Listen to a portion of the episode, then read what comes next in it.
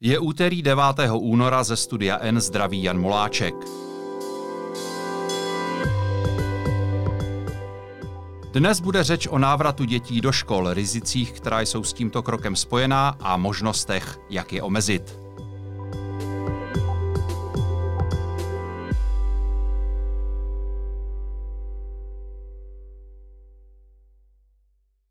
Možná už prvního března se vrátí žáci a studenti do školních lavic. Krok, na který asi všechny rodiny netrpělivě čekají, je ale spojen i s obavami. Nebude znamenat další nápor koronaviru, o to horší, že se v Česku už nyní šíří jeho nakažlivější mutace? Jaké jsou zkušenosti ze zahraničí a co přesně plánuje česká vláda? Těmito otázkami se v uplynulých dnech zabývala moje redakční kolegyně Markéta Boubínová, kterou vítám ve studiu N. Hezké odpoledne. Hezké odpoledne.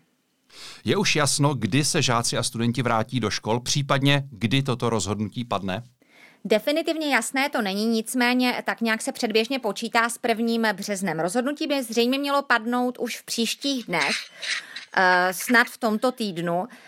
S tím, že plán ministerstva školství skutečně byl takový, že se první, první žáci, respektive žáci a studenti vrátí už prvního března. Nyní se to ale musí logisticky připravit. Konkrétně se zpočátku má jednat o žáky a studenty posledních ročníků středních škol, tedy především o maturanty. Ti by se měli vrátit v případě, že bude připraven především masivní systém testování. V jejich případě by se navíc mělo jednat o P C R testy, které jsou citlivé a kterými by měli tito žáci a studenti být testováni možná i jednou týdně. Ty říkáš, že se nejdřív vrátí tedy maturanti, to znamená ti, nebo, nebo studenti, které v tomto roce čeká maturita. Proč zrovna oni a v jakém pořadí by to navracení žáků a studentů do škol mělo pokračovat? Oni jsou vybráni zřejmě z toho důvodu, že právě protože většina z nich maturuje, nejsou to všechno jenom maturanti, někteří e, žáci nebo studenti středních škol nechtějí své studium ukončit maturitou nebo neplánují tomu tak. Nicméně i oni by se měli vracet, jsou to prostě ti, co budou již brzy absolventy, a zřejmě proto se předpokládá, že by se vracet měli navíc. E, já se domnívám, že podle školského zákona oni před maturitou musí strávit nějaký počet dnů, nevím, zda je to dvacet jedna, to bych si musela ověřit, ale nějaký počet dnů musí strávit skutečně fyzicky ve škole ve vyučování. Takže to je zřejmě jeden z hlavních důvodů. Jak to bude dál, je trošičku otázkou. Minister zdravotnictví Blatný včera na tiskové konferenci řekl, že pro něj jsou prioritou i žáci devátých tříd základních škol, protože i je čekají důležité zkoušky, to jsou přijímací zkoušky právě na střední školy. Nicméně žádné datum k tomu neuvedl a vlastně nikdo jiný o deváťácích nehovořil, s tím, že já předpokládám, že bude-li to tak jako v minulé vlně, kdy se vraceli rovněž deváťáci, rovněž žáci devátých tříd brzy, tak vlastně se vraceli oni, ale nikoliv třeba jejich jakýsi ekvivalent na středních školách, což jsou kvartáni, ti zůstávali doma. Plán by zřejmě měl být takový, že potom by se teoreticky mohli vracet žáci další po týdnech, aspoň takto to řekl dopoledne včera ministr vnitra Jan Hamáček na tiskové konferenci sociálních demokratů. On dokonce řekl, že potom by se zřejmě další mohli vracet už osmého března. Nicméně na tiskové konferenci po jednání vlády, kde se právě řešil tady tento plán ministerstva školství, vlastně jak Hamáček, tak Blatný už nechtěli říct žádná další data a drželi se pouze toho prvního března s tím, že ani to není naprosto jisté, že pro ně je důležitý únor, přelom února a března, a první březen by byl ideální, ale to skutečně ještě musí vyplynout z logistiky toho testování. Možná stojí za připomenutí, že v tuto chvíli u nás chodí do školy prvňáci a druháci. Je to tak? Nezměnilo se na tom nic? Je to, je to aktuální stav? Je tomu tak, stále chodí první a druhé třídy do školy, tam k žádnému testování nedochází. A je pořád ještě ve hře i ta varianta, že by se pokračovalo v té distanční výuce, že by se třeba ta situace zhoršila natolik, že by to otevření škol nemohlo proběhnout, nebo ani třeba ta jeho první fáze, nebo je o tom definitivně rozhodnuto, že školy se zkrátka v nějakém měřítku, v nějakém modelu otevřou a hotovo? Tak ta varianta určitě ve hře ještě je. Vlastně de facto, dokud není připraven ten logistický systém toho testování s tím, že bude opravdu fungovat, tak vlastně nikdo na vládě neřekl včera, že to je jistota, že oni se vrátí. A zároveň řekli, že to bude vycházet z epidemiologické situace stávající, jaká bude. Takže to je spíš taková vize, je pravděpodobné, že k tomu budou všichni směřovat. Nyní by o tom měl jednat ústřední krizový štáb a začít to připravovat společně i s integrovaným záchranným systémem, který by do toho zřejmě měl být v rámci právě toho testování zapojen. Nicméně jako definitivní to asi nelze stanovit, protože do několika týdnů se může něco změnit, třeba i v souvislosti s tím, ale to jsou teď pouze spekulace, jak se v České republice šíří takzvaná britská mutace koronaviru. My se k tomu testování ještě dostaneme, protože to je samozřejmě něco, co mě velice zajímá. Pravděpodobně to zajímá všechny rodiče, kteří se chystají na to, že tedy pošlou děti opět do školy, ale možná bych se ještě zastavil u těch hlavních argumentů pro a proti. Jaké jsou ty hlavní argumenty pro rychlé otevření školy? Já je tedy asi z části vidím doma na vlastní oči, dokonce ve trojím vydání, ale a každý rodič zřejmě taky, ale to je subjektivní asi dojem. Druhá věc jsou objektivní argumenty podložené, řekněme důvody. Můžeš je nějak shrnout? Tak asi se jedná především o sociální kontakt dětí a zároveň o úroveň té výuky. Já jsem včera mluvila s odbornicí na veřejné zdraví s Anou Helovou z Alabamy, která se zabývá výzkumem veřejného zdraví ve Spojených státech na Birminghamské univerzitě v Alabamě a u ní se vlastně setkávají informace právě jak ze zdravot, z různých úřadů zabývajících se zdravotnictvím, z různých nemocnic, výzkumných ústavů a podobně, ale zároveň také právě od různých psychologů, školských odborů a podobně, můžeme-li mluvit o nějakých školských odborech v rámci Spojených států, prostě úřadech, od úřadů, kteří se tímto zabývají. A ona vlastně mluvila o tom, že samozřejmě především je jasné, že psychické zdraví dětí tím poněkud trpí. Navíc i ta úroveň té výuky zřejmě klesá. Nicméně to pořád ještě neznamená, že je to taková priorita, že by, že by měly být školy otevřeny za každou cenu. Na tom se řada expertů shoduje. Naopak ale třeba Francie, předpokládám, že se k tomu ještě dostaneme, proto je to tak klíčové. Oni tvrdí podle výzkumu, které si francouzská vláda nechala udělat, že ta jarní vlna, kdy měli ve Francii zavřené všechny školy, že tam byly ty dopady jak edukativní, tak i psychologické a vlastně i sociální v tomto směru na děti, na stav vlastně jejich, jejich znalostí, ale i na jejich psychický stav a vlastně i na nějaký si sociální status, na jejich interakci s vrstevníky tak, tak špatný, že pro Francii přes veškerou epidemiologickou situaci vlastně zůstává prioritou, aby školy byly otevřené. Což jsou asi poměrně srozumitelné argumenty, ale já předpokládám, že budou existovat také pádné argumenty proti. Ty jsi už mluvila o šíření nové britské nakažlivější mutace koronaviru. To otevření škol určitě není bez rizika, je to tak? Bez rizika to určitě není, to žádný z expertů rozhodně neříká, naopak na těch rizicích se shodují. Nicméně ukázalo se, že v této chvíli vlastně neexistují žádné studie, které by prokazovaly přímý, přímý, přím, přímou souvislost mezi šířením koronaviru poté, co se děti vrátí do škol ve třídách a ve školách. Existují jenom jakési nepřímé souvislosti, které mi zmínila právě i třeba Ana Helová.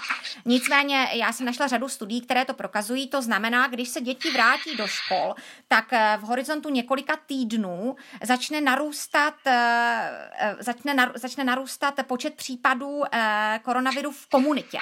To ale nemusí samozřejmě znamenat, že se to přímo šíří ve třídách. To může stejně tak znamenat, že se do práce vrátí rodiče, že se otevře třeba i více kroužků, protože vlastně i psychologie člověka působí tak, aha, otevřely se školy. To znamená, že už je to takové volnější, můžeme se více vídat. To znamená i hned nárůst kontaktů a potom se koronavirus nepochybně šíří snáze. Takže jakýsi nepřímý důkaz, nepřímé důkazy ze studií vyplývají, přímé důkazy zatím většinou nejsou. Jsou už nějaké první studie švýcarské, které ukazují, že možná opravdu se ta podzimní vlna ve Švýcarsku, konkrétně v Ženevě, šířila skutečně přímo ve školách, ve třídách, protože tam platila velmi pevná omezení pro dospělé a pouze děti chodili do škol a oni měli i počty infikovaných dětí, ale to jsou takové první vlaštovky. Skutečně nějaká velká studie, která by říkala, ano, vrátili se děti do škol a v těch třídách se i hned začal šířit koronavirus více, zatím neexistuje. Je to ale zřejmě jenom otázka času. Ale čistě laicky přece ve školách dochází ke kontaktu dětí. Každý kontakt znamená vyšší riziko šíření té nákazy. Je vůbec možné, že by toto nemělo vliv, i když to třeba ještě není podložené nějakými exaktními studiemi? tak odborníci předpokládají, že to vliv určitě má, právě už třeba z hlediska toho nepřímého, té, nepří, té nepřímé uměrnosti. Já jsem mluvila i s Klárou Hulíkovou, demografkou z Univerzity Karlovy, která vlastně říkala, že my už máme první data, že se opravdu po tom otevření škol v září do dvou či do tří týdnů začal, začal koronavirus více šířit přímo mezi mladými lidmi do dvaceti let věku.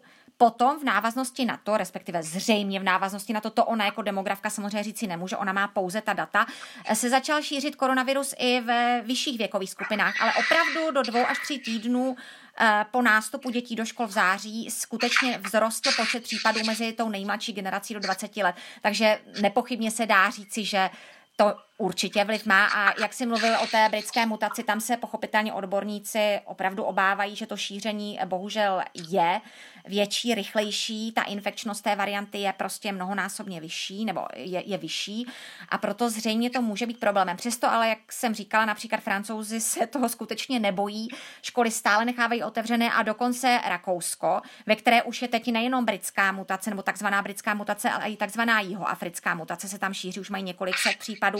Tak přesto tento týden otevřelo pro menší děti už část škol a příští týden, až skončí v polovině země prázdniny, otevřou školy i pro zbylou část těch menších dětí. Ty říkáš, že k tomu různé země přistupují různě. Já jsem o tom četl článek, který si napsala, který taky velmi doporučuji posluchačům, pokud ho ještě nečetli, tak ho najdou na našem webu. Někde se snaží udržet školy za každou cenu otevřené, jinde se naopak toho otevření obávají. Dá se říct, který přístup převažuje, nebo proč některé země preferují jeden a jiné druhý? Já nejsem schopná vlastně dodat taková data, který přístup celosvětově převažuje.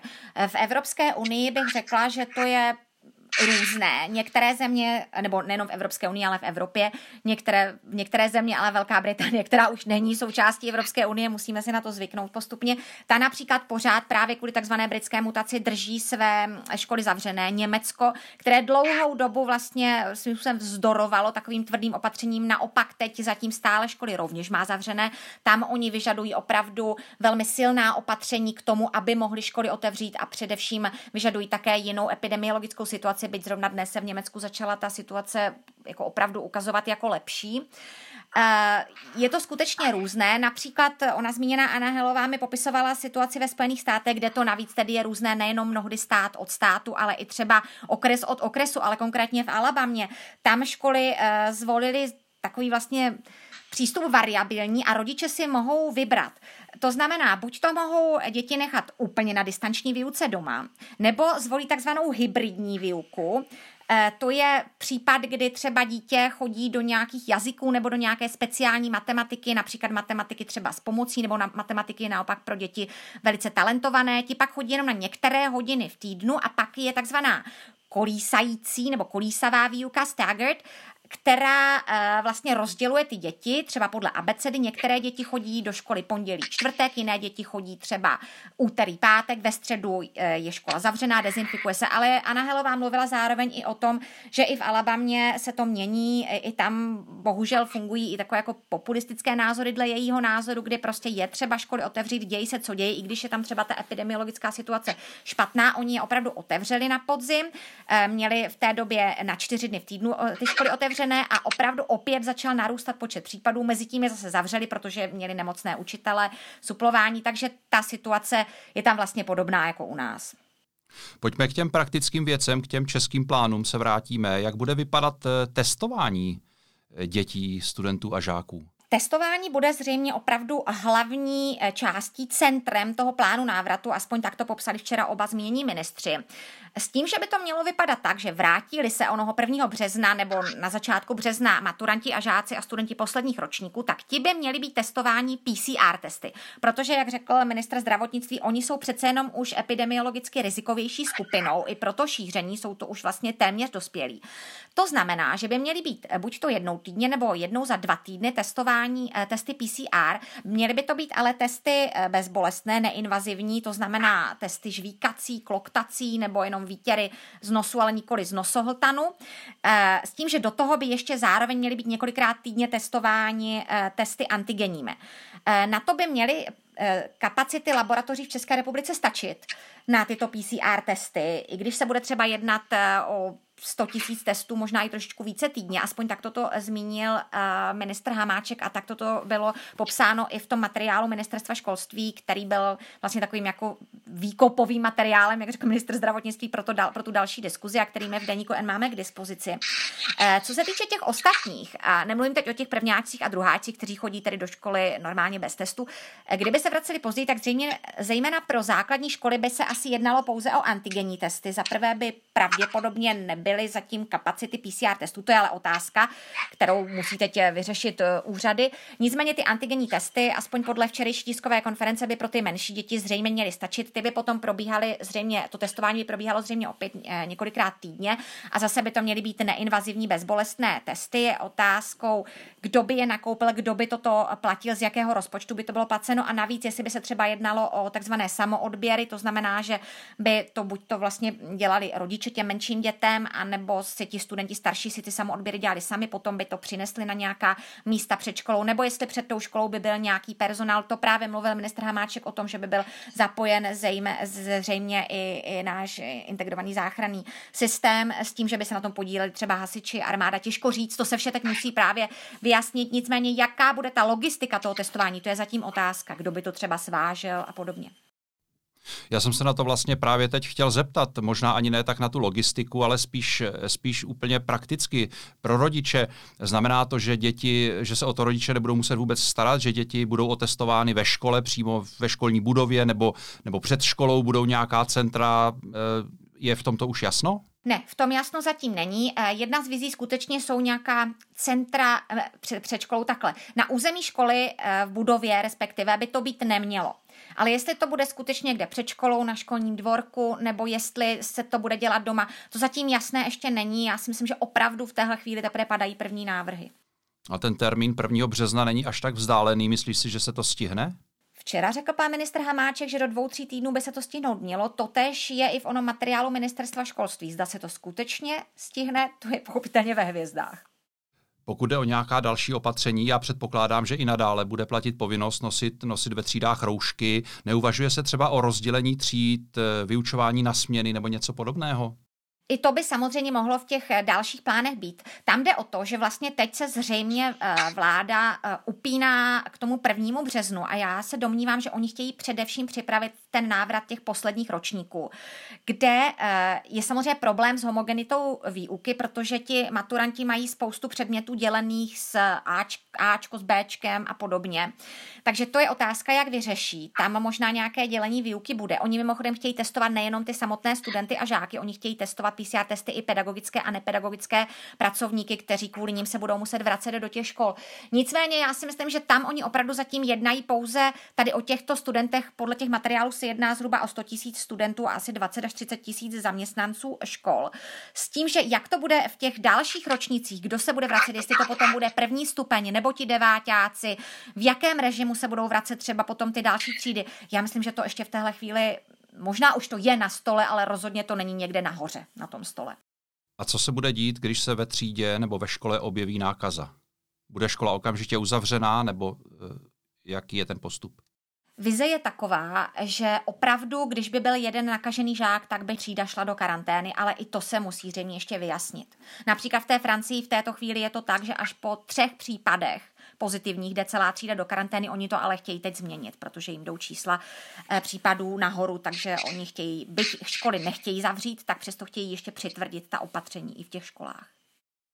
Já vím, že je v tuto chvíli těžké cokoliv predikovat, ale myslíš si, že školy už zůstanou otevřené, řekněme do prázdnin, děj se co děj, anebo že to bude jenom zase krátká perioda a zase se zavřou, pokud ta křivka nákazy začne opět dramaticky stoupat?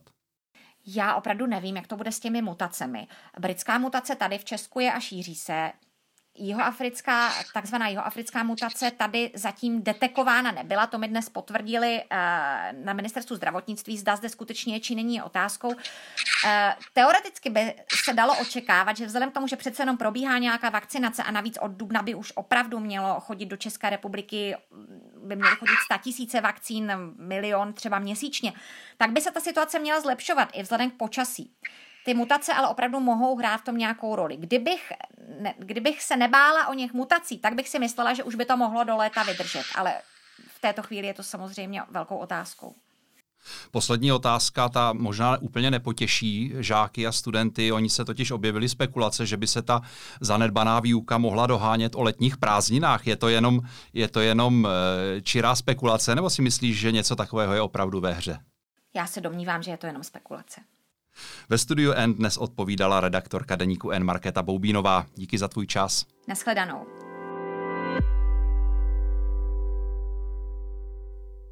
Vy si ještě počkejte na zprávy, které by vás dnes neměly minout. Teď ale následuje krátké sdělení sponzora podcastu. Bylo vám nebo někomu z vašeho okolí diagnostikováno onkologické onemocnění? Správná výživa může pomoci k lepšímu zvládnutí léčby. Poraďte se s lékařem o možném nutričním řešení.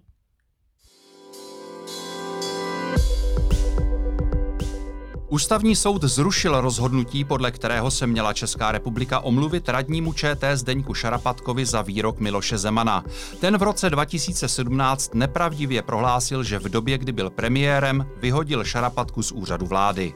Podle soudu tento výrok nesouvisí s výkonem funkce prezidenta a odpovědnost za něj nese Zeman jako soukromá osoba. Podle vyšetřovatelů Světové zdravotnické organizace je nepravděpodobné, že koronavirus unikl z Wuchanského virologického institutu. Na tiskové konferenci to oznámil šéf týmu, který se ve Wuchanu snaží zmapovat původ pandemie. Předseda sněmovny Radek Vondráček přerušil jednání a nechal z jednacího sálu vyvést poslance Lubomíra Volného a Mariana Bojka. Neměli totiž roušku ani respirátor. Vondráček je vyzval, aby si zakryli ústa a nos, oni však jeho výzvu ignorovali. Německé úřady obžalovaly stoletého bývalého dozorce v koncentračním táboře Sachsenhausen z napomáhání k vraždě. Muž je podle žalobců navzdory vysokému věku schopen stanout před soudem. Měl se podílet na zavraždění více než tří tisíc vězňů. Že epidemie tvrdě postihla kulturu, není žádné nové zjištění. Přesná čísla ale ukazují rozměr této pohromy. Například Národní divadlo loni muselo zrušit víc než polovinu představení a stornovat vstupenky za víc než sedmdesát šest milionů korun. Letos počítá se ztrátou více než trojnásobnou. Odhaduje ji na dvě stě padesát milionů.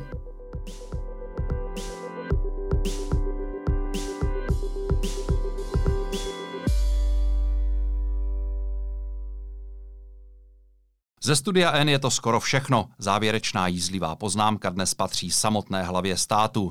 Miloš Zeman se dnes v Polsku účastní summitu Visegrádské čtyřky. Na zahajovacím ceremoniálu jako jediný přítomný neměl roušku. Kdo ví, možná chtěl český prezident zahraničním partnerům názorně ukázat, proč je na tom Česko s počty nakažených tak špatně. Hezký zbytek dne a zítra opět se studiem N. Naslyšenou.